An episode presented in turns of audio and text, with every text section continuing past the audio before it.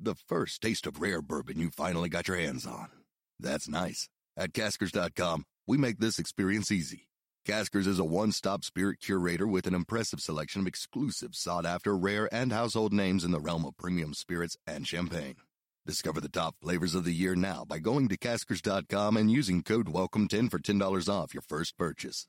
Get $10 off your first purchase with code WELCOME10 at Caskers.com. The first taste of rare bourbon you finally got your hands on. That's nice. At Caskers.com, we make this experience easy. Caskers is a one-stop spirit curator with an impressive selection of exclusive, sought-after, rare, and household names in the realm of premium spirits and champagne. Discover the top flavors of the year now by going to Caskers.com and using code WELCOME10 for $10 off your first purchase. Get $10 off your first purchase with code WELCOME10 at Caskers.com. You're listening to the Bears Brothers podcast and postgame show, the place where Bears fans across the globe hang out online after every Bears game. Now get ready, because it's time to bear down. Bear down!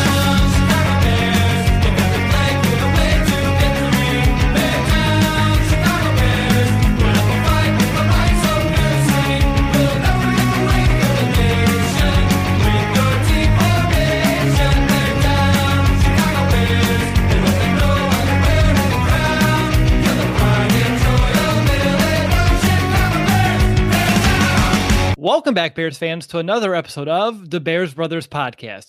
I'm your host, Will DeWitt, and I've been waiting to say this all offseason. Welcome to draft week, Bears fans. That's right, the NFL draft is just in a couple of days, and all of our speculation and projections are going to be thrown out the window. Whoa, it actually sounds pretty wasteful when you put it that way, but really, this is the week where we're going to finally have some answers to the questions that have been weighing on everybody's mind.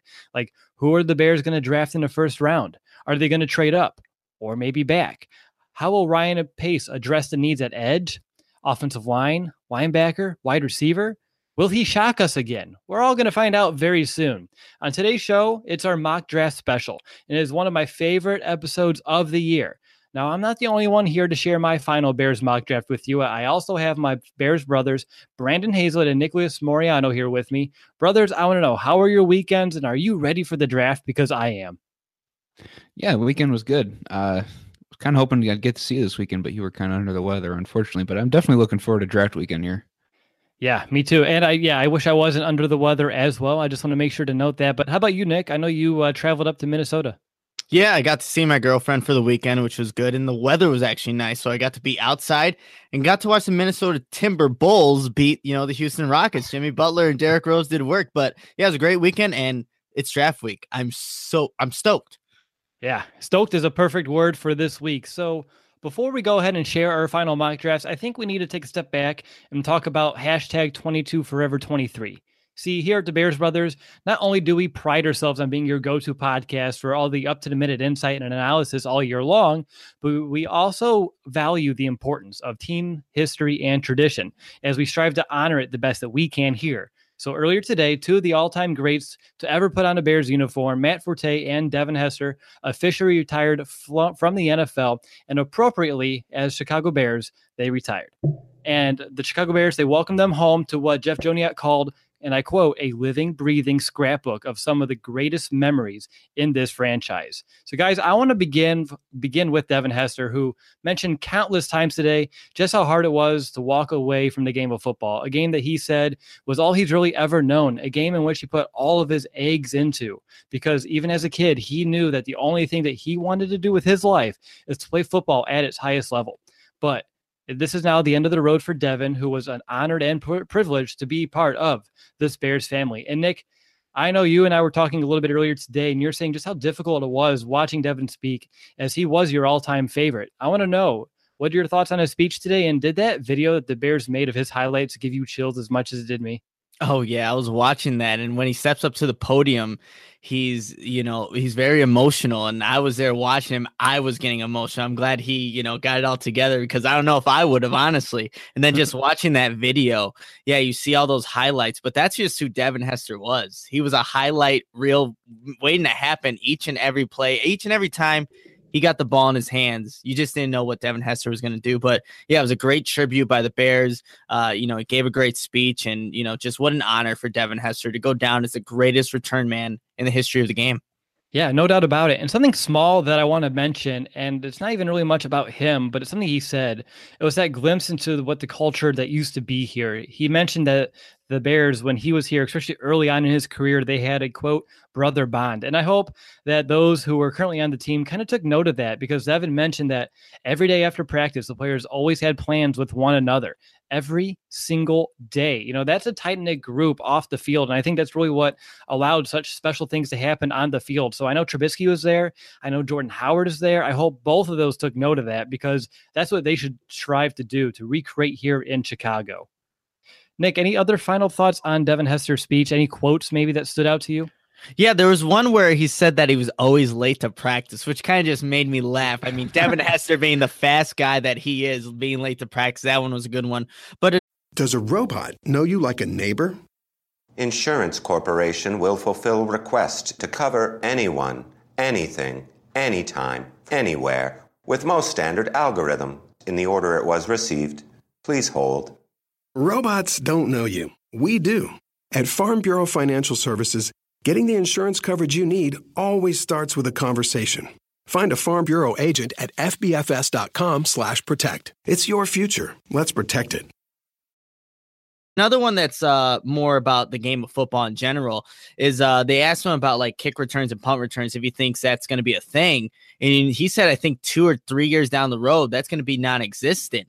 And I mean, that he made his living off of that position. He said it was the most exciting thing in sports.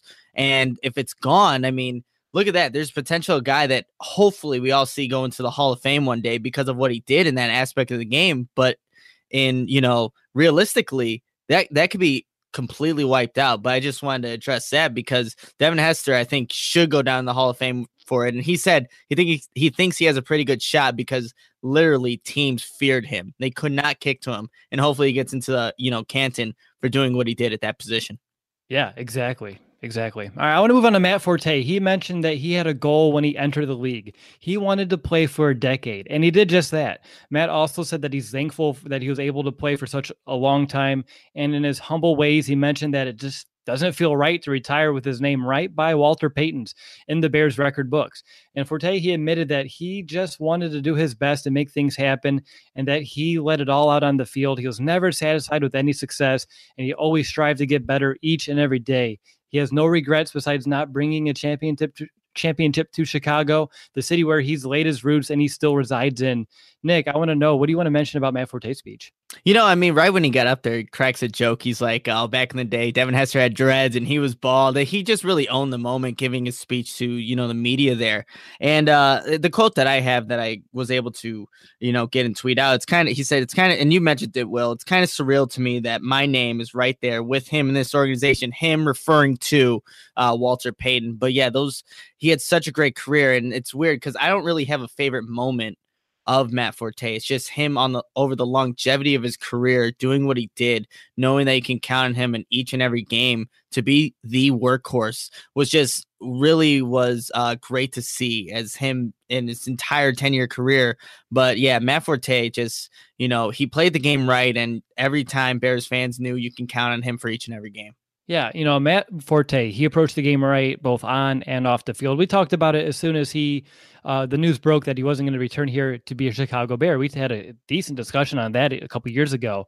But I wanted to share a life lesson that I got from Matt today. He said that he'd go back and tell his rookie self to appreciate every moment that he steps into the building, to pay attention to the little things that go into the ins and the outs, to the day-to-day operations of playing as a Chicago Bear. And I took that at first literally, then I thought about it as I was eating dinner with my family today. And I really think you can extrapolate that into our lives, right? Don't get too caught up in your own routines and overlook the little things that allow our lives to be special. Because before we know it, all of our days are going to be over. Just like Matt's career flew by in the blink of an eye. So I think if you take anything away from Matt Forte's speech today, maybe take that quote and kind of put it towards your own life just a little bit.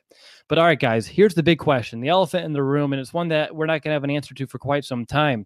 But do you believe that either or both of these players are going to make their way all the way to Canton? And Brandon, I know you've been quiet, so I'm going to go at you and chime in first.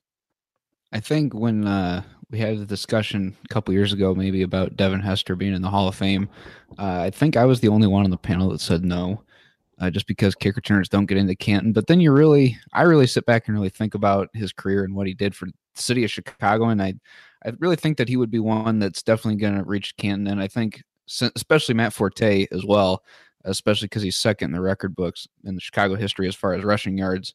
I think that's definitely Canton worthy, in my opinion. So, yeah, I definitely think both these guys will end up there one day. What about you, Nick? I think Devin Hester will end up getting there eventually. Matt Forte, that one's going to be a little tougher because there are, again, a lot of great running backs that are, you know, still in the league or have done great things. But Matt Forte being second, you know, statistically and like everything for the Bears and just being behind Walter Payton, He has a good chance, but I would definitely give the edge to Devin Hester making it because he does hold all the record books for all the returns. But, yeah, definitely Devin Hester. All right, so looking at Matt Forte right now, he is 28th in NFL history at all-time scrimmage yards. And, I mean, when you look at that, he's next to names like Jim Brown and Marvin Harrison, and he's less than 1,000 yards, I want to say, away from a guy who's in the Hall of Fame and Eric Dickerson.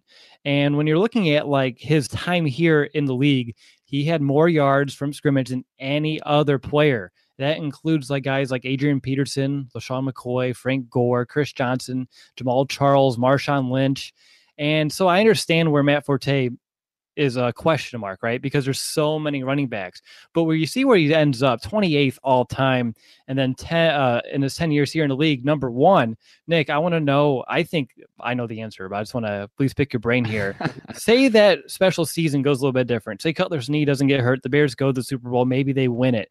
Matt Forte is now a Super Bowl champion. How does that change the perception? If you win a Super Bowl, that changes everything. They want to see, are you a winner? So you did all these things, but did you end up winning, you know, where it counted? I think that would definitely push him forward. But you also got to account for this.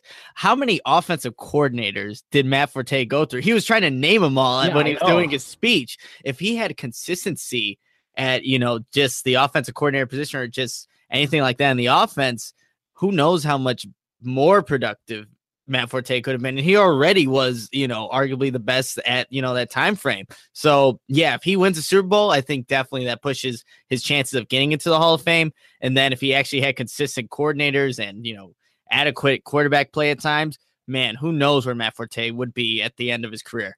Exactly. And real quick on Hester, I'm just going to use his quote because I believe he deserves a bust in Canton. But just quote unquote from Devin Hester earlier today, sometimes you have to put a guy in the Hall of Fame for being the most dangerous guy on the field. And that was Devin. Every time he stepped foot in that field and the ball was in his hands, he was the most dangerous player out there. Out of all 22, he was on the very top.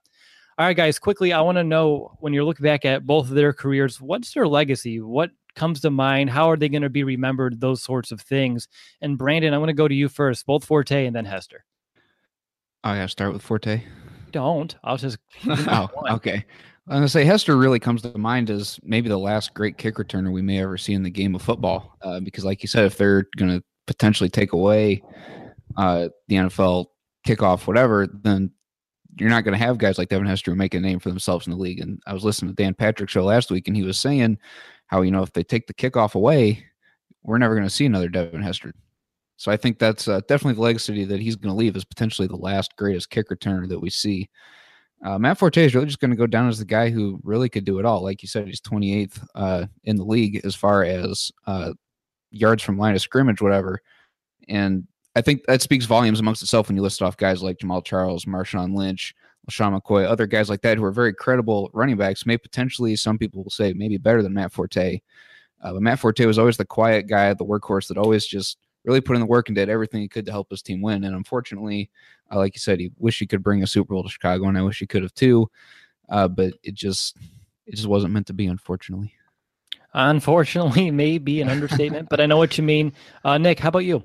So if I had to like describe Devin Hester's legacy or his career in one word, it would definitely be electrifying, because every time, like I said, he got the ball, you just didn't know what he was going to do with it. I remember just always standing up on my couch, just what, okay, they're actually going to kick to him. Are they going to kick out of bounds? But if they did kick to him, all right, what is this guy going to do with this play? What is he going to do? Is he going to take it back to the house? How many people's ankles is he going to break on his way?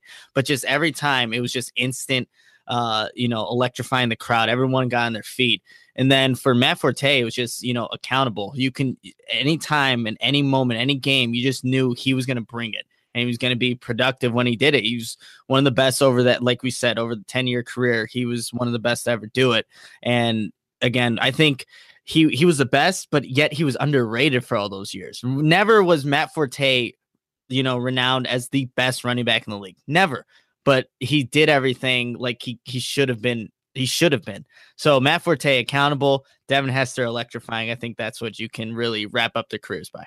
I like it. For me, Forte, looking at it, I think it was a little bit ahead of his time. If he was just coming into the league as a rookie right now, people would be going bonkers over him because he's a guy who can do it all, right? He's a 3-down back who can, make people pay between the tackles, but also take it, bounce it to the outside. And additionally, he can make plays as a receiver, not just out of the backfield in the screen game, but also lining up wide running routes. And it's a mismatch each and every time. And so right now, if Matt Forte was just starting, it would be interesting to see what kind of career he would have because the game's evolved so much, even since he's arrived in the league in 2008.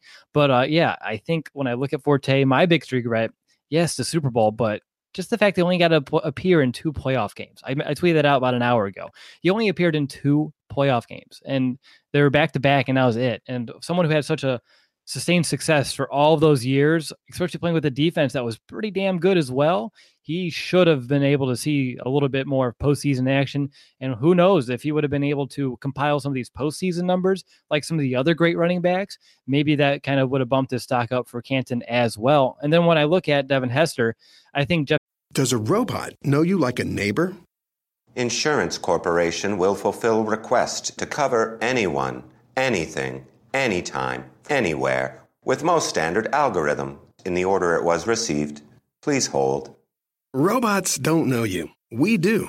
At Farm Bureau Financial Services, getting the insurance coverage you need always starts with a conversation.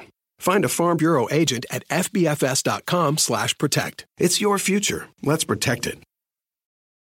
Joniak hit it perfectly when he said that Hester, he just changed game plans, made people think twice about everything. And obviously that kind of influence, it's just destined to make the Hall of Fame. And some food for thought here, guys. If the Bears would have had a bad defense, just imagine what kind of numbers Hester could have had off kickoff returns, because the Bears didn't have many because they didn't allow many teams to score. So on top of that, if you take his current sample size and if the Bears defense would have been just even average, he would have had countless more opportunities to make even more special memories, more highlight reel plays happen, but he didn't have to, luckily for us. But just wanted to throw that out there. But guys, I think this is it. I think we're going to close the book on Matt Forte and Devin Hester. Both are now officially retired and Bears for life. All right, so we need to take a moment and collect ourselves before we actually share with you our final Bears mock drafts, kind of transition, change some gears a little bit. But first, I need to tell you a little bit about our show sponsor, SeatGeek. Buying tickets can be complicated and confusing, but there's a better way to buy with SeatGeek. SeatGeek is the smartest, easiest way to get tickets to every type of live event. Whether you're searching for a last-minute deal, planning a night out with friends, or need to find the perfect gift, SeatGeek helps you find the best seats at the best prices, fully guaranteed. There's nothing quite like being there in person, and SeatGeek will get you closer to the action for a great value. As you know, we all have the SeatGeek apps on our phone. It's by far the easiest way that we've been able to shop for tickets. We can be anywhere, and just with a few taps, instantly find some seats. I was actually just looking at SeatGeek earlier today, kind of checking in on tickets for both the Cubs and the White Sox. The Cubs, they do have an upcoming series against the Brewers. I just want to let you know that tickets are starting at about $20. And the White Sox are currently finishing one up against the Mariners, where tickets can be found for, well, about $4. And the app, on top of that, guys, is super easy to use. You just look for any artist, event, venue, location that you're looking to go to one, and they'll just easily sort it. You click on it, and once you do, it shows you all the deals, and you can even rank them by the best deals. That way you get the best tickets for the best prices. And SeatGeek is designed to make your ticket buying experience easier than ever. And SeatGeek, they save you the time and money by searching multiple ticket sites to compare prices and to find you amazing deals. And the best part of all is that our listeners get $20 off that first SeatGeek purchase. Just download the SeatGeek app and enter the promo code BEARS today. That's promo code BEARS, B-E-A-R-S, for $20 off your first SeatGeek purchase. All righty, you're listening to the Bears Brothers podcast, and well, TikTok, we're officially on the clock, and it's time to do our mock draft. And I just want to prelude here that for the sake of consistency and time, we decided as a group to not have any trades in our final mock drafts, but don't let that fool you, because I believe that Pace is going to make a move at one point or another in this draft. Nick, do you agree? Is this like a consensus? Like there's going to be some point the Bears are going to trade either up or down, right? I mean, it makes sense. Ryan Pace has done it and you just don't know what to expect from him. So yeah, it can definitely happen. Yeah. And Brandon, how about you? Just want to make sure so we have a consensus here. Yes, because I believe in every draft that Ryan Pace has been in so far, he has made at least one trade. There we go. Perfect. All right, so let's begin. And before we do, I just want to go around the horn and answer one more question. I know I just keep building this up, waiting one more thing. Is this something, did you try to predict the picks or did you just do the best with the Bears stayed where they currently have with their slate of picks? Because gosh, it is hard to try to fill in all the Bears needs with the current picks right now. And yes, you're going to try your best, but honestly, the more I came to it, I was like, I wish I could have done a trade. I wish we didn't come to this agreement. Do you guys agree there?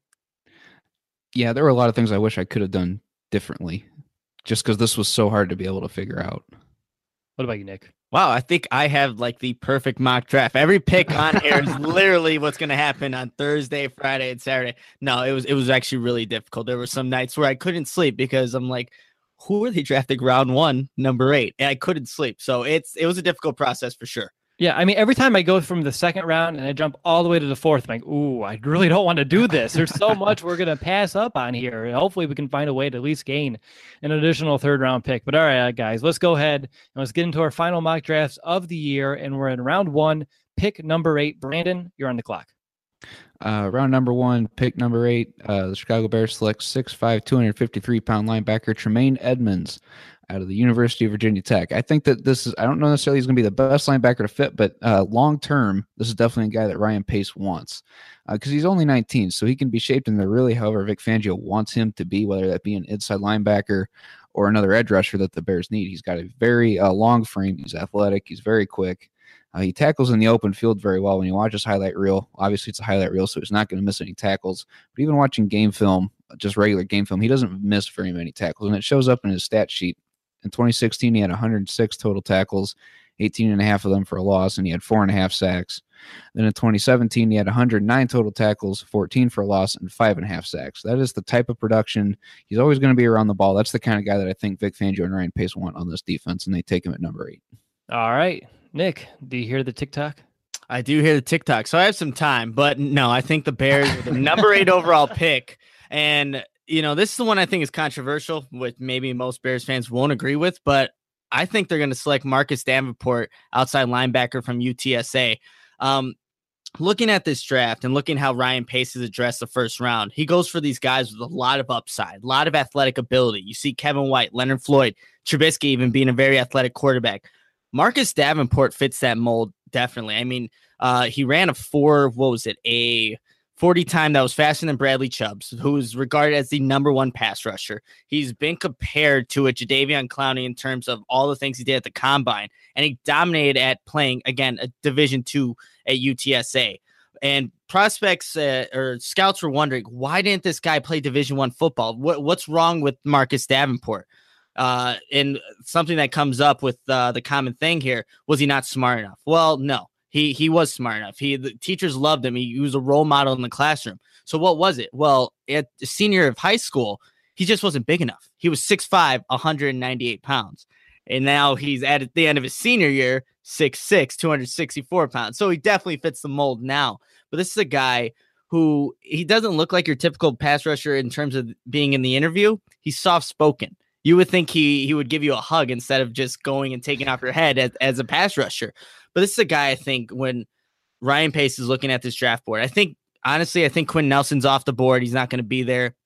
Tremaine Edmonds is another guy that possibly could go before that. And I think this is a guy, in terms of big boards, I think he's a lot higher than what people are projecting him at right now, just because there's so much raw talent, so much upside to him. And if he gets a defensive coordinator like Vic Fangio to really mold him to be that destructive pass rusher off the edge, you pair him up with the Leonard Floyd in that defense with Akiem Hicks, this could be deadly. This could be then the last piece of that edge rushing, piece that the Bears need on defense. So I think Marcus Davenport would be not a pick that's desperate in any means because Bradley Chubb's not on the board, but because he really could be a good asset, a good addition, a good upgrade for this Bears defense. I like it. And something that you talked about how he's a very quiet guy, but then when he puts the helmet on, he turns into a different animal.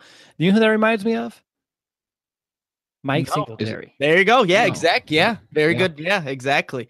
So, I mean, that's what he said. He and also just to add more on to him, when he makes it at the Senior Bowl, he was making plays and he scored a touchdown, recovering a fumble.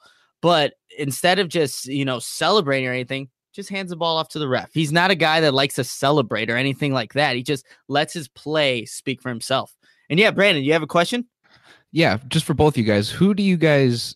Like, there's been a lot of debate about how this board's going to fall, how many quarterbacks are going to go, and that's really going to depend who the Bears take at 8. Do you think, because you said that Tremaine Edmonds may possibly be off the board, does that mean you have a low number of quarterbacks going? No, that means I think Tremaine Edmonds, the guy being so young, being 19, not even 20 yet, that if there is I'm thinking 4 quarterbacks might go in just maybe the top 5. Then you go best player available. I think Edmonds is up there on people's boards. I just think, what is he though? Are they going to make, like for the Bears, for instance, is he going to be that outside edge rusher? Or are you going to keep him inside? That's the thing. I think Marcus Davenport, he's an outside edge rusher. He just didn't play at a Division I school. But, yeah, I think Edmonds is a guy that people have, high on the boards. All right. Sounds good. I don't really have anything else there to add, so I'm going to go ahead and self-proclaim that I'm on the clock. So with the 8th pick, I have the Bears taking a linebacker, but he's out of Georgia. His name is Roquan Smith, and with the first pick, I believe they're going to get the best linebacker in the entire draft. I had the Bears taking Roquan Smith in my very first mock draft. It really wasn't a popular pick at the time, but it does seem to be gaining some steam. I really tried to do something different, but I kept going back to Roquan Smith, so I decided, I'm just going to stick with him. And remember, neither Nick Kukowski or Danny Trevathan have put together full seasons at Chicago. In fact, they've missed 18 games combined. And it'd be foolish really to put your complete faith in them. And on top of that, Kukowski, we know he's not the strongest linebacker in coverage. He's a little bit of a liability there. And I think that the addition of someone like a Roquan Smith would turn that liability into a strength. And I think that should be a goal of any first-round pick, to find a weakness and turn it into a strength.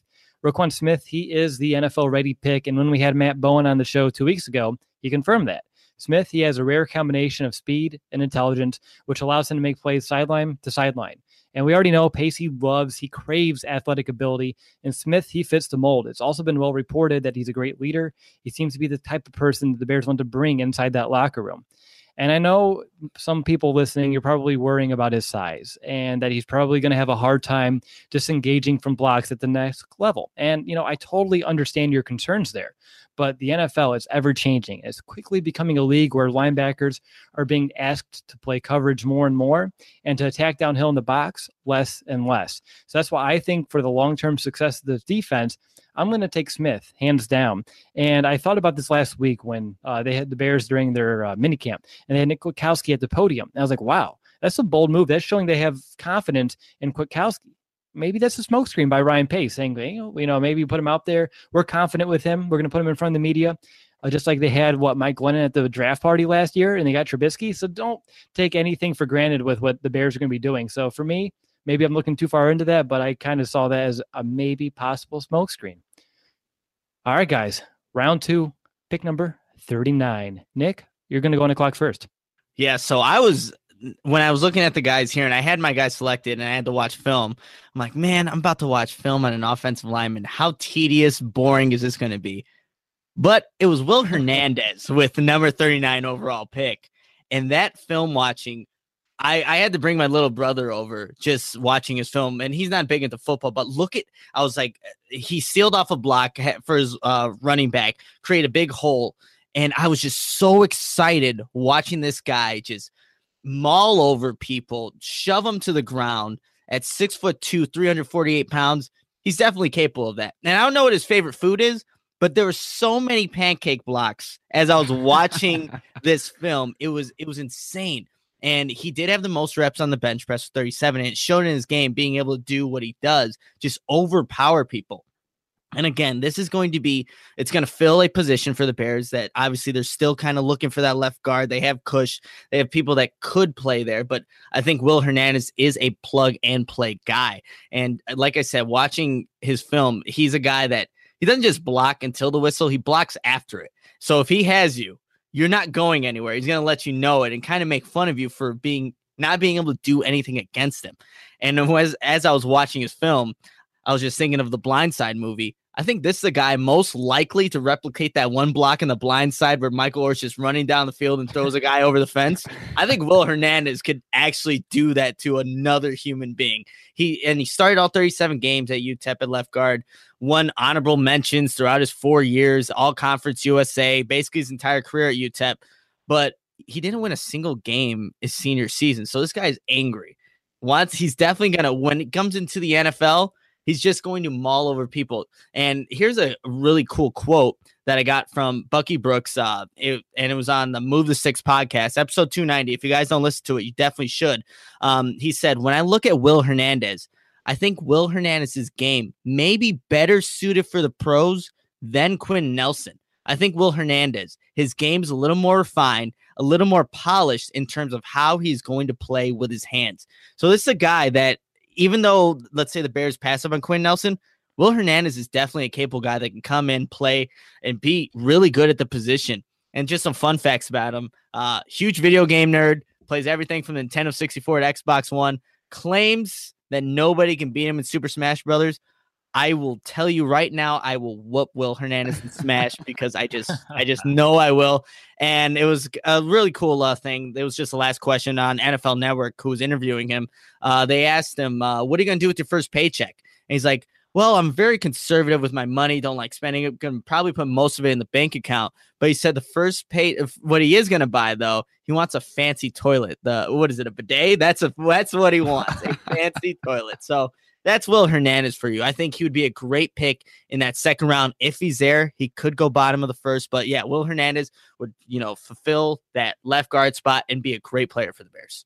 Wow, he seems like an interesting player and person off the field. So that's really cool stuff. I'm probably going to get my mind kind of sidetracked on this fancy toilet. I'm going to have to look it up now. I'm sure it's one of those that kind of splashes up on you, but this is intriguing. But I want to go over to Brandon.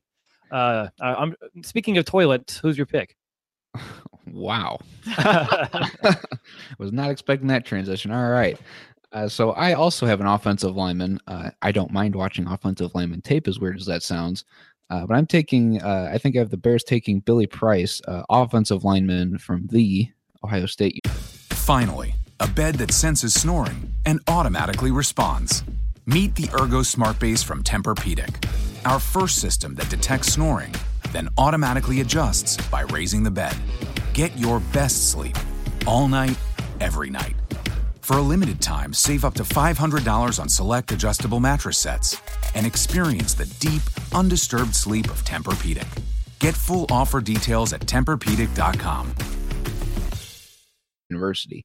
I said offensive lineman because he's versatile. He can play both center and guard, I think, very well because he's going to be one of the smartest guys in the room. There was a video clip of him that I found on YouTube. It's about 5 minutes long, where he's on BTN The Journey, and he's breaking down film tape against Michigan. And fun fact, you can say Michigan when you're at Ohio State, just can't refer to that university. I thought that was interesting. But he's just breaking down the tape and what exactly is going on, and he knows that, like, in this tape against Michigan, that there's six guys in the box, and in the certain formation, 8 out of 10 times, the Mike linebacker drops back. But this was one of the two times where the linebacker blitzes. So all the offensive linemen have their guys, and they know that the quarterback has to pick up this blitzing linebacker. So they shifted all the formation to the right, let him have an open lane. JT Barrett throws into the blitz. They didn't quite get enough for the first down, but they knew that that was really all that the five of them could do in order to try and get the most potential gain that they could in that. And just the way he communicates it, because he's asking, what are you pointing at? You're up talking over here. You're over talking over here. He goes, well, we have to all make sure that we're all on the same page. And that's something that I really want from someone who's going to play center. Now, Cody Whitehair could easily play center as well. Obviously, he's done it the last couple of years, but this really gives Harry Heastand some flexibility about how he wants offensive line with a guy who can play center and guard that they could take in the second round. There we go. I like it a lot. All right, moving on to my pick, guys. I went back-to-back defense. My next pick is another Georgia guy, but this is Lorenzo Carter, the edge player. So it's going to be back-to-back Bulldogs for me. Carter, he's a long, lean pass rusher that the Bears can, I think, instantly deploy week one against Aaron Rodgers. He did only have 15 career sacks, but he just killed the combine in just about every single category. And I think he'd be productive in our sub packages early on with the potential to grow in either in into a larger role. And just what he did at the combine was so impressive. We all know how much Ryan Pace loves athletic players. I think that's why Carter fits the mold. But Carter, he knows how to use his arm length to gain separation with his punches. He knows how to set the edge, maintain his maintain his contain. Say that 10 times fast. But he has the speed to catch up to receivers after the catch, especially in the flat, and he has a very strong get off, and he does need to add more weight and muscle, and he also needs to work on his counter moves and rush plan. But I think those can be shored up with some good coaching, and I think we can all agree that the Bears have a very strong coaching staff, especially on defense. So in the end, I like his versatility. He can rush with his hand in the dirt too, which I think is going to allow for some creative blitz packages. I think with his current, I'm not going to call him lack of instincts, just not as strong of instincts as I would like for a second-round player. I think the Bears would have to be creative in how they use him early in his career and find ways to leverage that athleticism and strength to their advantage. And I'm going to even be up front. This is not my favorite pick. I think when I'm looking at the board, there really wasn't much better at the position available. And with no third-round pick, I just really had to pull trigger on an edge guy now, especially going with Roquan Smith in the first round, because the fourth round would have been way too late to address this position. It's just super thin right now, paper thin, as I'm calling it. So for me, I'm going to go with Lorenzo Carter here from Georgia with my second pick. All right, guys, skipping round three. Like I said, it hurts. Hopefully we don't have to do that this weekend. But let's move on to round four. Pick 105. Brandon, you're up. Yeah, I'm taking wide receiver James Washington out of Oklahoma State University. He's only 5'11", 213 pounds, but he's very known for having good acceleration. Notice I said acceleration, not speed, because his first step is consistently slow off the line, which I think is really going to be a problem when it comes to the NFL. But coming out of the fourth round, this is a guy who's going to be fast. He's played both outside and in the slot as a receiver. I think he could potentially be a second zebra option in Nagy's offense, just because he can play either. He's got a lot of speed. He's got good ball tracking skills. He was really known for getting big chunks of yardage at Oklahoma State when Mason Rudolph was throwing to him. I think he's going to be a project wide receiver. I think he's got the speed. He's got the athleticism, the ball tracking ability to do it. I just really think that he's going to struggle when he gets jammed at the line, because you have to take the Big 12 defense with a grain of salt, I think, because they play very conservative, play very far back. They don't necessarily play up on the line. So I think he's going to struggle on that aspect. But once you get over it, he's got the acceleration to really be a threat on this offense.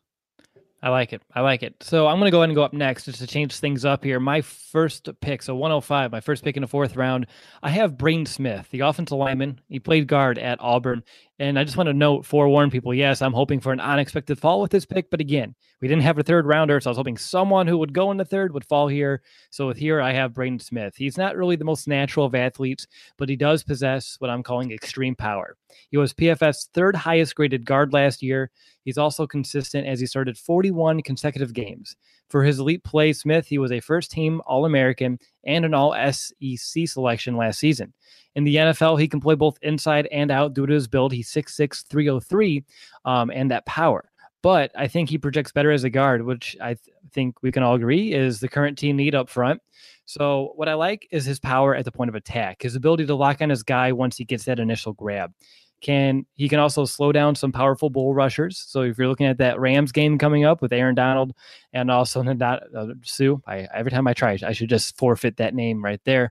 But so yeah, that would be a matchup where I can see him kind of excelling. Well, maybe not excelling, but helping out, and because we're going to need it. But I'm going to admit that I'm also kind of personally worried about his athleticism and his play dipping when asked to kind of pull and also climb to the second level. But I'm hoping that with some elite coaching here in Chicago, he's going to be able to become better at that over time. His natural ability, especially his strength and power, are just too hard to pass up at this point if he does fall. And just want to point out how strong he is. Nick, I want to ask you a question. In high school, how much would he have to bench press in order to make you go wow? How much would he have to bench press to make me go wow in high school? Yeah. If you could bench press maybe 275, that would be like, oh, man. So if I said 515... Yeah, that's a wow. Yeah. He there's a video. Look it up. You can watch him bench press 515 pounds when he's in high school. And on top of that, his 35 reps at the combine on the bench was tied for second with Quenton Nelson, just to show you how strong this guy is. This guy is the strongest offensive lineman probably in the draft in terms of pure strength. And I want to see it translate in the field. He'd be a mauler out there for the Bears, someone who's nasty up front. And I think that would be a good fit, especially here in the fourth round. All right, Nick, how about you? Yeah, so round four, number 105 overall, I have Uchenna Nwosu from outside linebacker USC. Yeah, that's a name that I probably should have practiced a little bit more before coming out to the podcast. But he was actually recruited at USC to be a safety. That didn't work out, so he went to be an outside linebacker. But still, he had those safety abilities. He had 13 passes defended in his senior season. Where Nwosu really excelled was when he worked from the outside in to get to that inside shoulder of tackles. And there he was able to use his quick feet, his quick hands to get tackles off him, to get, you know, that quicker route to the quarterback. He's good at reading the quarterback's eyes, deflecting passes, having that natural instincts of being a safety, and has a good bull rush move at times. So something that I've noticed when watching his film, it just seemed like there were times where he just left plays out there.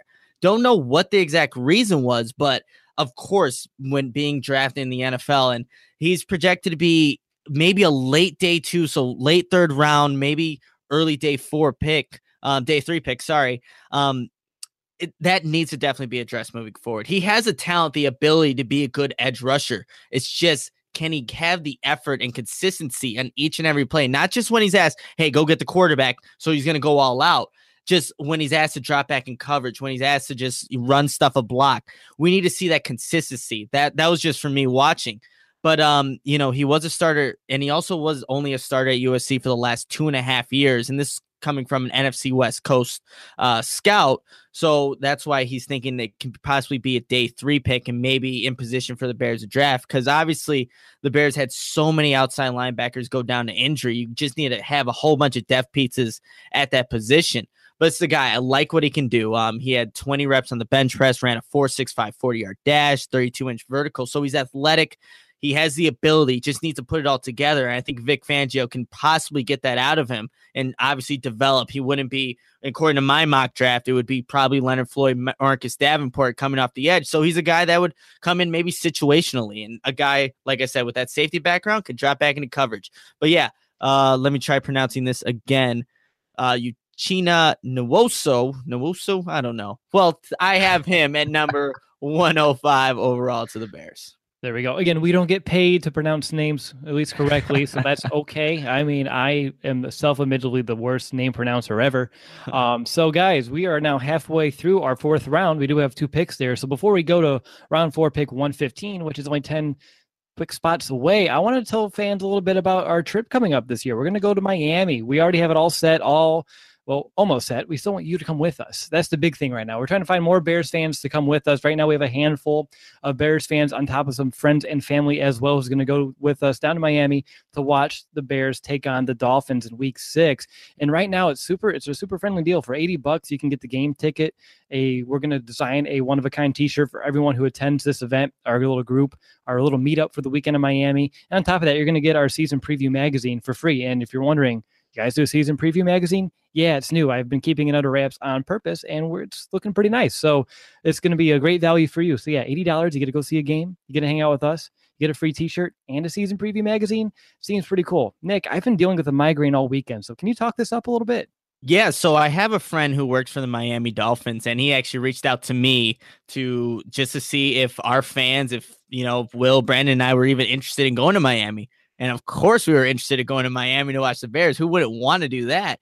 But yeah, as soon as he told me about it, we got some more details. I actually submitted the deposit over the weekend. So now it's just a couple of weeks. We'll get to know the set prices, and he'll be able to actually distribute the tickets to me once we get that all settled. So definitely, if you have the time, make the accommodations, maybe find a hotel, trip, however you need to get to Miami.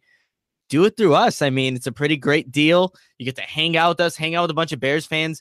And, in October, it can already be cold in Chicago. Why not just go watch a game in Miami where it's going to be probably sunny, nice weather, and hopefully we get to see a Bears win. But, yeah, definitely look into that. You can see that, just on the website? Yep. It's going to be at thebearsbros.com/Miami-trip. So, or that you can just Google it. I put a card actually here on YouTube, too. So if you're watching on YouTube, definitely check it out. I'll be throwing in the show notes for those listening on the podcast as well. And for those wondering, where are the tickets? it's a little fishy. We don't know until we actually purchase the tickets, which, of course, we need to know how many people are going first. But we can guarantee it's going to be in the 300s just due to the large size that our group's going to be. And Nick and I, we decided that we're going to purchase the very first day we can. That way we can get the best seats for you. So don't worry about it. We're going to make sure we have the best seats possible. And we're going to be hanging out with a bunch of Bears fans down in Miami. We're going to be the loudest section in that stadium, and we're going to be rooting for the right team. So definitely come down, check it out. We already have a handful of Bears fans who are coming down with us, and we want you too. I mean, honestly, the more the merrier. As Nick said, I think in an email to me, there's no limit on the amount of tickets that we can get for this. So let's go ahead and just bring as many Bears fans as possible. All right, guys, that was fun. I can't wait to see plenty of Bears fans in Miami. I get excited just thinking about it, but we still have a mock draft to do. So let's go back to the fourth round, because look at that. We're back on the clock. Round four, pick 115. Brandon, go ahead. Oh, I got to get myself out of the palm trees for a second here and get back to my, my mock draft notes. All right. Pick 115. I have the Bears selecting safety from Penn State, Marcus Allen, 6'2", 215. And wow, we all thought Adrian Amos was a big hitter. I had the Marcus Allen tape on repeat for a couple hours just because the dude hits so hard. He plays downhill, plays very aggressively. Where he really struggles, and I think this is why he's going to be a day three pick, he's not exactly the best in coverage. He plays single high safety pretty well, but in other coverages, he's just not as fluid or efficient as far as getting around the field. Has some footwork things that he probably needs to work on, but his physicality, his aggressiveness is really what makes him a very attractive pick. And I think he's going to be the diamond in the rough in this draft, to be honest, on day three. I mean, his physicality just provides him just to be a great matchup against bigger wide receivers or tight ends, however you want to put him. But he was a team captain at Penn State. He's great in the locker room. He embraces that character that he brings to the locker room. And just to add some statistics, because I mentioned Tremaine Edmonds' productivity. Now he's always around the ball. Marcus Allen is exactly the same way. He had 71 tackles in 2017, and he had 110 in 2016. The dude is just a very, very productive safety. And he played with Adrian Amos.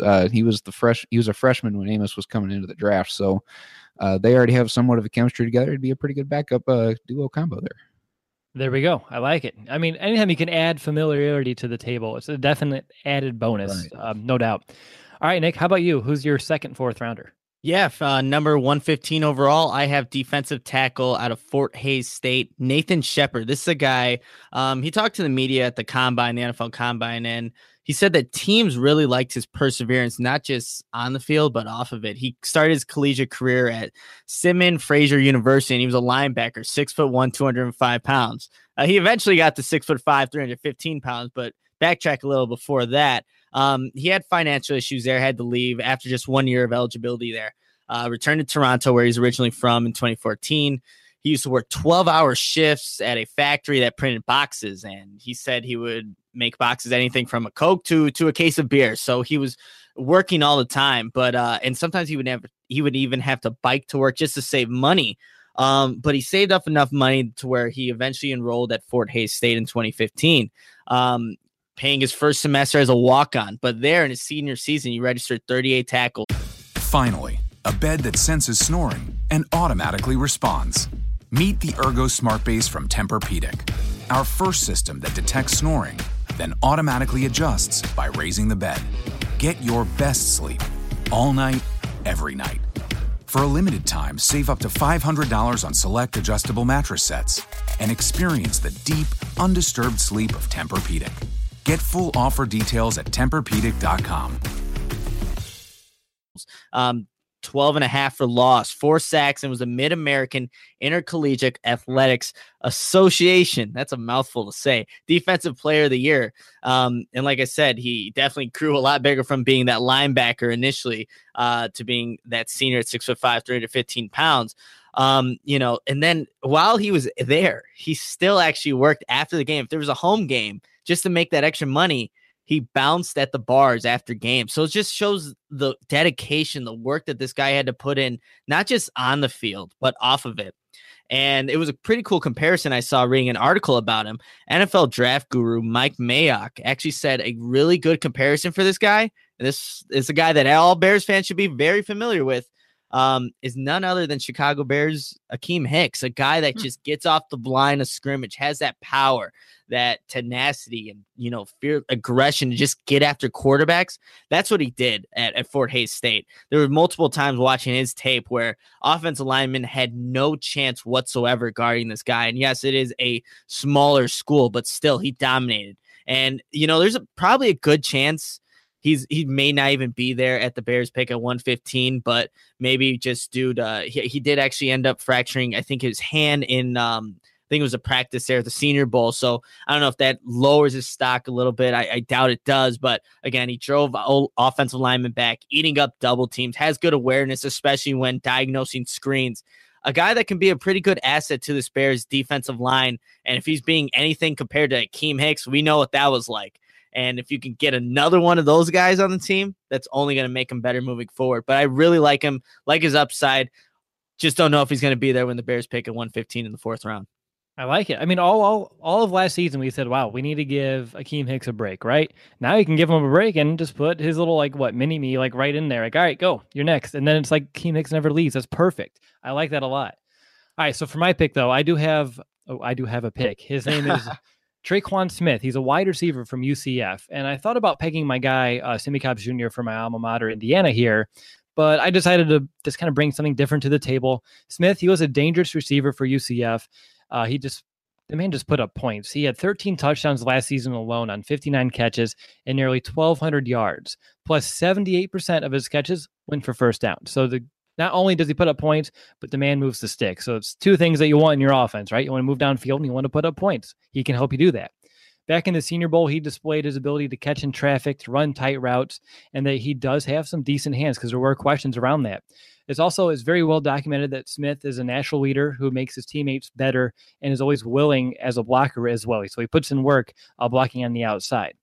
Now, he isn't the tallest. He's 6'1", but his 80 and 3/8 inch wingspan is in the 96th percentile. So it's wicked out there, and I'm sure that catch radius has caught the attention of Ryan Pace. But Smith, his toughness and body control are two attributes that jump off on paper, and according to PFF, he caught about 70.8% of his deep targets last season, which was second in the entire nation.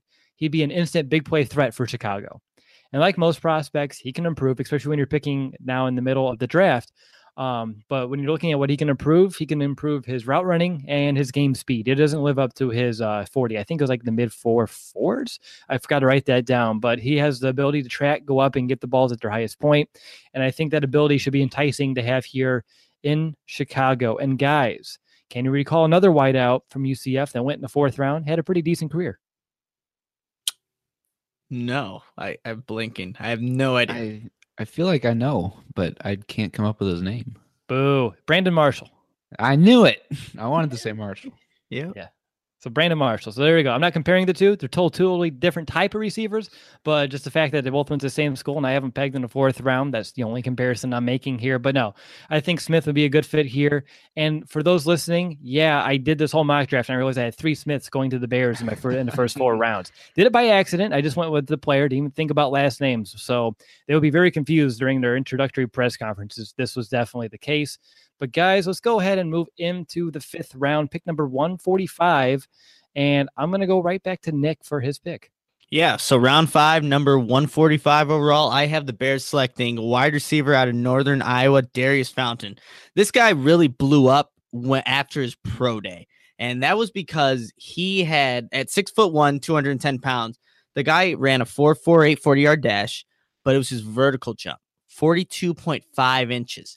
That would have been the best among all wide receivers at the NFL Combine. Of course, he doesn't get an invite, and he has a chip on his shoulder for not being invited to, amongst the best college players in trying to make their ways to the NFL. But he was at the East and West Shrine game, and he was the offensive MVP there. He caught 3 passes for 61 yards, and his team's QBs only threw for a total of 132 yards, so he almost had nearly half of that. Career stats, 150 receptions, over 2,000 yards, 23 touchdowns in 4 seasons, 12 of those touchdowns coming last season.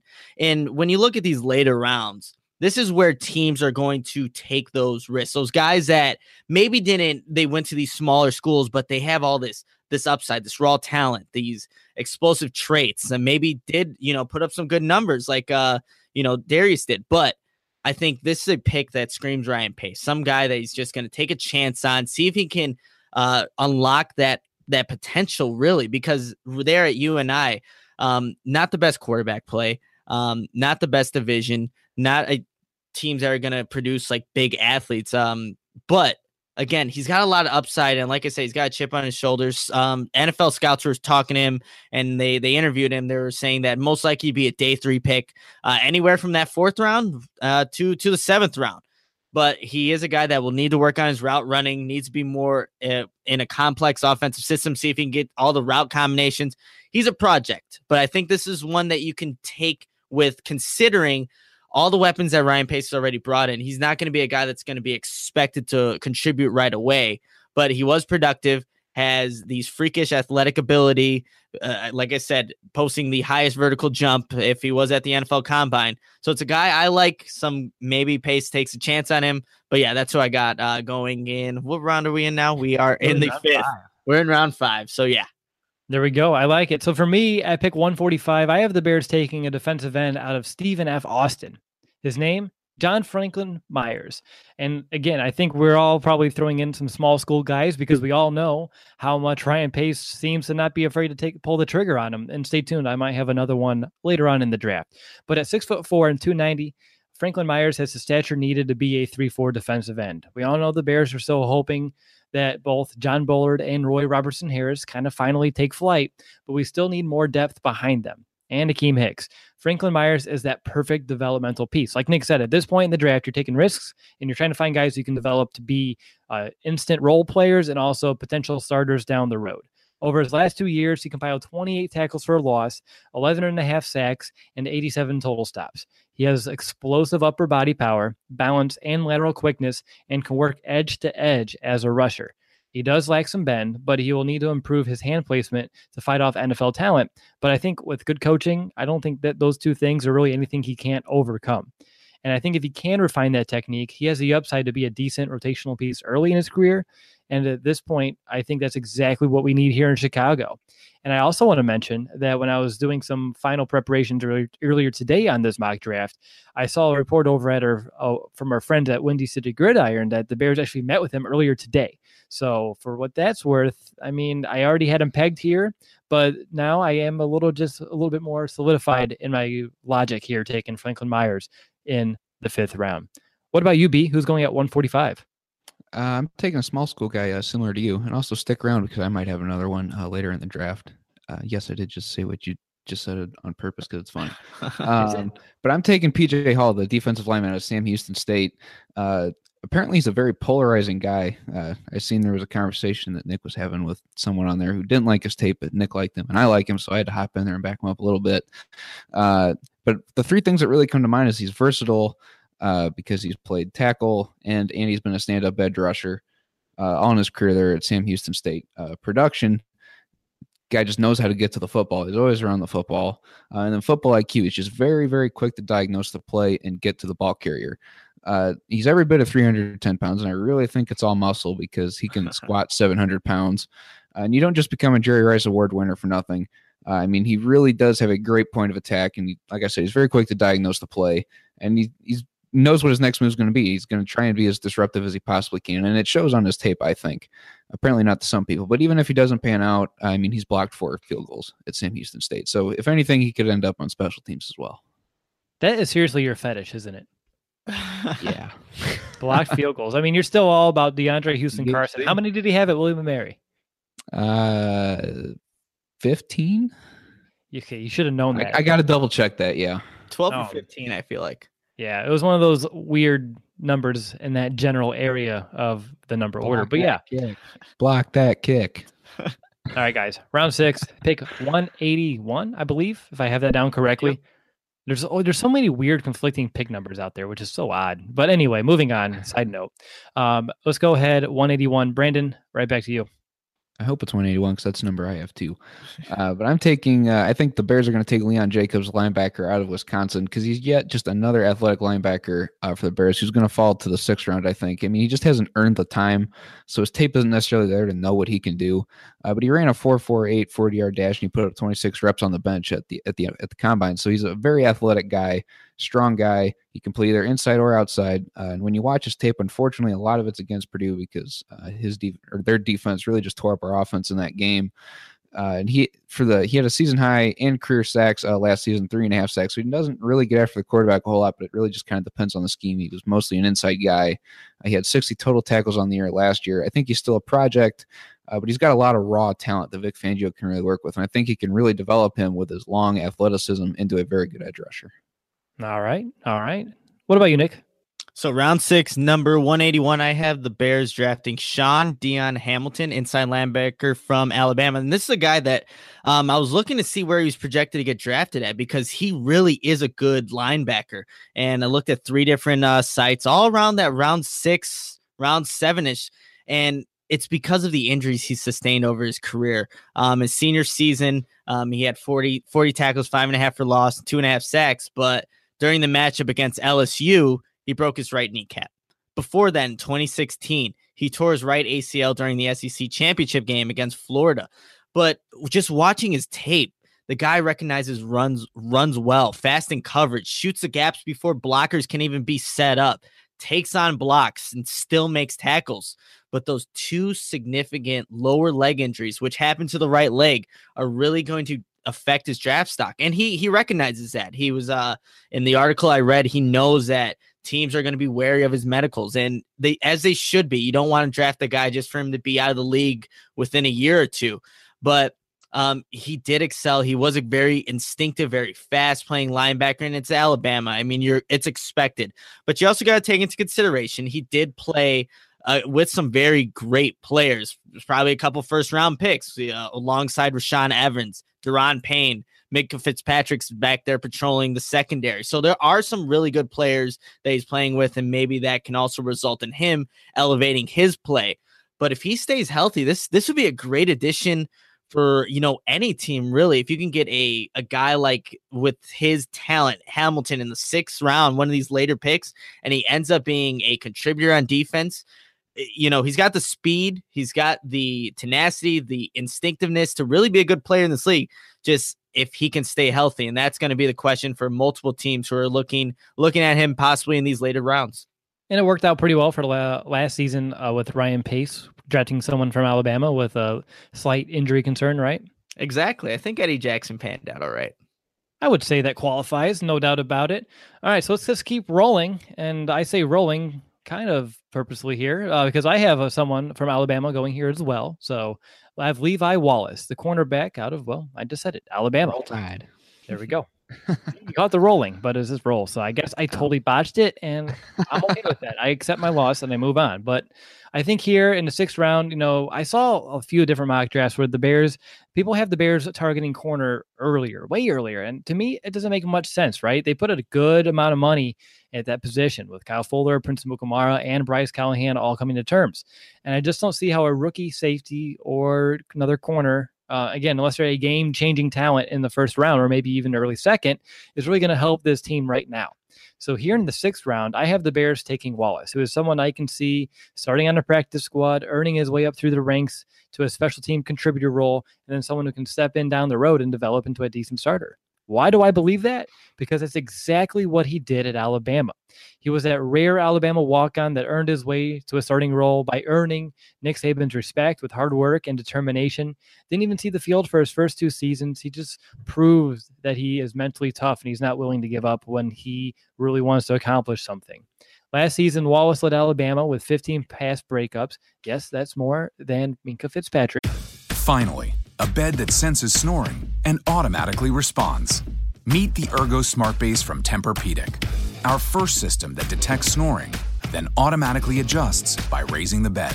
Get your best sleep all night, every night. For a limited time, save up to $500 on select adjustable mattress sets and experience the deep, undisturbed sleep of Tempur-Pedic. Get full offer details at TempurPedic.com. by the way, and he also tallied 3 interceptions, 48 tackles, and 2 sacks. In addition, Wallace only allowed completions on 32.7% of the targets that went his way. So with the athletic upside, the ball production, and the ability to overcome, I think Wallace is worth a shot in the 6th round in my book. And honestly, anytime you take an Alabama player, you're going to get a really solid football player any way you cut it. All right, guys, here we go. It's time to wrap up. Round 7, pick number 224. This is where things get really subjective. Who am I kidding? The whole thing's been subjective. That's what a mock draft is. But let's go ahead and close it out, guys. And let's go with Nick first. Who's your Mr. Bears, Mr. Irrelevant? Yeah, round 7, number 224. Get pumped up for this pick. It is Charvarius Ward, cornerback from Middle Tennessee State. And over the past couple of years now, Middle Tennessee State has had an act for producing NFL caliber defensive backs. Tennessee Titans Kevin Byard, former Jacksonville Jaguar. I think he's currently a free agent right now. Jeremy Kircher and current Jaguar Sammy Seamster. These are all guys that came out of Middle Tennessee State. And, you know, Charvarius Ward has a chance to be another one. What he does well is he just reacts instinctively to the ball. There wasn't really a lot of tape. So it was just based off of, you know, reading articles and watching the tape that I could watch. But in his senior season, he recorded 34 solo tackles, had 1 sack, had a team high 14 pass breakups. So it shows you that he's there, just needs to be able to maybe make that extra quick step just to get in front of the ball and maybe to pick it off. But at his pro day, Ward had a 40 time of 4.43 seconds. Pretty good time for a cornerback, and a 37.5 inch vertical, 11 inch broad jump. So he's pretty athletic, a guy that maybe a team, again, looking at these lower rounds, especially the 7th round, just seeing if there's anything there. But it'll be a challenge for Ward to make the NFL. I mean, obviously, if you're projected this low, there's no guarantee that you're actually going to be a draft pick. Maybe you're a free agent, a restricted free agent moving forward. But, maybe knowing that his former teammates, former guys from the program have gone to the NFL, maybe give him some upside, some confidence that maybe he can be drafted. I think we should do. We'll see if any one of our 7th round guys actually gets drafted. I think that's a win for, all these mock drafts. If one of these guys gets drafted, that would be, a win, whoever gets the player that got drafted, actually. Yeah, that makes sense, right? I mean, I'm pretty sure I've seen a few of mine in the past, these past couple, 3 years, who I would pick, and then they become an undrafted rookie. I'm like, dang it. I tried. Exactly. All right. Well, before Brandon goes, I'm going to go ahead and just step in and put up my pick. I have Javon Roland Jones. He's an edge player from Arkansas State, and he's someone who one of our writers on staff, Mark Tellerico, he has season tickets to watch the Razorbacks. And I don't know why I got lost there. But anyway, so he's watched them personally over all this, right? And he says this is a guy who's a difference maker. And even though, Arkansas State, that's not the Razorbacks, is it? This is Arkansas. See, Arkansas. I knew I was wrong. And I was like, no, I'm right. And now I'm wrong. It's the migraine, guys. I'm going to just count it on that. But all right, anyway, so now Razorbacks, let's take a step back. Javon Roland Jones, he's an edge player from Arkansas State. And Mark Tellerico, the writer on our website, gave him 2 thumbs up because he has tickets. He watches them, and he says he's I'm going to say it. He's a badass. And even though I've waited all the way around to the 7th round to grab my 2nd edge rusher, don't let that fool you, because this guy, he's a playmaker. He knows he may fall way down 7th round pick. And if he does, that's tantalizing for me. Another small school pace type pick. And Arkansas State, he was the best player on the field every single down he played. He was the Sun Belt Conference Player of the Year as a junior and a senior. Over the last 2 years, he had 50 tackles for a loss, 26.5 sacks, 4 forced fumbles. He's not the most gifted of athletes, but he'll survive with his high motor, good coaching staff that can help him already hone his large collection of pass rush moves. And when you watch his tape, you can see that he knows how to use his hands to disengage blockers, and he plays with tremendous instincts, which goes all the way back to my first pick in Roquan Smith. But that also is going to allow him to make plays despite not being, again, the most gifted of athletes. So taking a gamble in the 7th round is what every team's going to do. And I think if the Bears have the chance to take a chance on this ultra productive player here with the final pick, is something I'm sure Ryan Pace is comfortable with doing. But anytime you watch Roland Jones's tape, he is the only player that stands out for a reason, because he is absolutely hands down the best player on that field. No doubt about it. All right, B, How about you? Who's your final pick? Ooh, Will cussed on live podcast. No, I'm joking. Bears Mr. Relevant's going to be Michael Joseph, cornerback out of Duquesne. I think this really just solidifies the backside of the defense, adding some depth, especially to the slot. I don't necessarily need it on the outsides, but he has played both the outside and the slot corner before. And what Ryan Pace says with these small school guys, he really wants to look and see if they dominate. Michael Joseph just really looks to be a step ahead of everyone else out there on the field on defense. He's aggressive. He's going to go get the ball. He's got 15 interceptions over his last 3 seasons. When you watch the highlight reel, it really looks like he dominates. There isn't a whole lot of game tape on Duquesne. So really it's just kind of his highlight reel. And he really just looks like he is honestly a step ahead of everyone else. He's going to go get the ball when it's in flight. He's going to fight for the 50-50 balls. And that's what I really think is really going to put him over the edge and get him into being drafted rather than being an undrafted free agent. And that's why I'm going to win the mock draft because I got my round 7 guy drafted because he's going to. But no, he's just an aggressive guy. And I really think he's going to earn a spot somewhere. I think it's primarily for the Bears going to be as a backup slot guy. All right. I like it. You guys, that was fun. That was fun. Do you guys remember, did we get any picks right last year? I don't think so. Nick had the first position for the Bears right. I had that. The only one I don't know if anyone's gotten a pick right. I mean, I had Jonathan Bullard in the second round. He got drafted in the third round, but that's the only pick that has actually been in a mock and that's actually been picked. So I'm pumped. I want to see which one of us actually can get one. If we can get one. If we can even get our 7th round guy drafted, that'd be great. But let's see. This is a competition. I like seeing what ends up happening, but of course it's going to be me. Of course. I mean, my confidence is shot today. Like I said, you can see I'm sitting in a dark room today. I have been just been dealing with a lot of pain, but it's okay. You persevere. I'm here. Michael Jordan had the flu game. Today is Will's migraine podcast. So it works out. But all right, there you have it. That is going to be each of our final Bears mock drafts. And to close, I'm going to pose a question. Do you want more? And if so, I have great news because just head over to our site, thebearsroast.com, anytime on or after Tuesday, April 24th, to check out our entire staff's final mock drafts. You know our 3. But there are still 5 more over there waiting for you. The next time you hear from us is going to be crazy.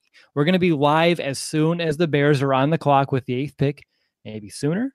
And if they end up trading down, we'll just try again when they're back on the clock. Who would be the Bears' first pick? Would it be my Roquan Smith, Brandon's Tremaine Edmonds, Nick's Marcus Davenport, or someone else? Will Ryan Pace make our jaws drop like he did last year?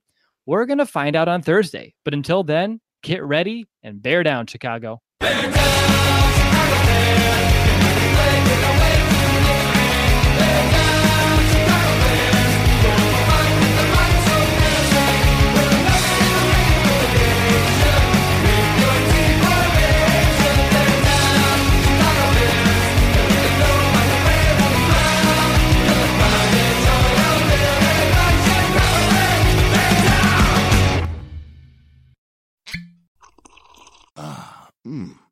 The first taste of rare bourbon you finally got your hands on. That's nice. At Caskers.com, we make this experience easy. Caskers is a one-stop spirit curator with an impressive selection of exclusive, sought-after, rare, and household names in the realm of premium spirits and champagne. Discover the top flavors of the year now by going to Caskers.com and using code WELCOME10 for $10 off your first purchase. Get $10 off your first purchase with code WELCOME10 at Caskers.com. The first taste of rare bourbon you finally got your hands on. That's nice. At Caskers.com, we make this experience easy. Caskers is a one-stop spirit curator with an impressive selection of exclusive, sought-after, rare, and household names in the realm of premium spirits and champagne. Discover the top flavors of the year now by going to Caskers.com and using code WELCOME10 for $10 off your first purchase.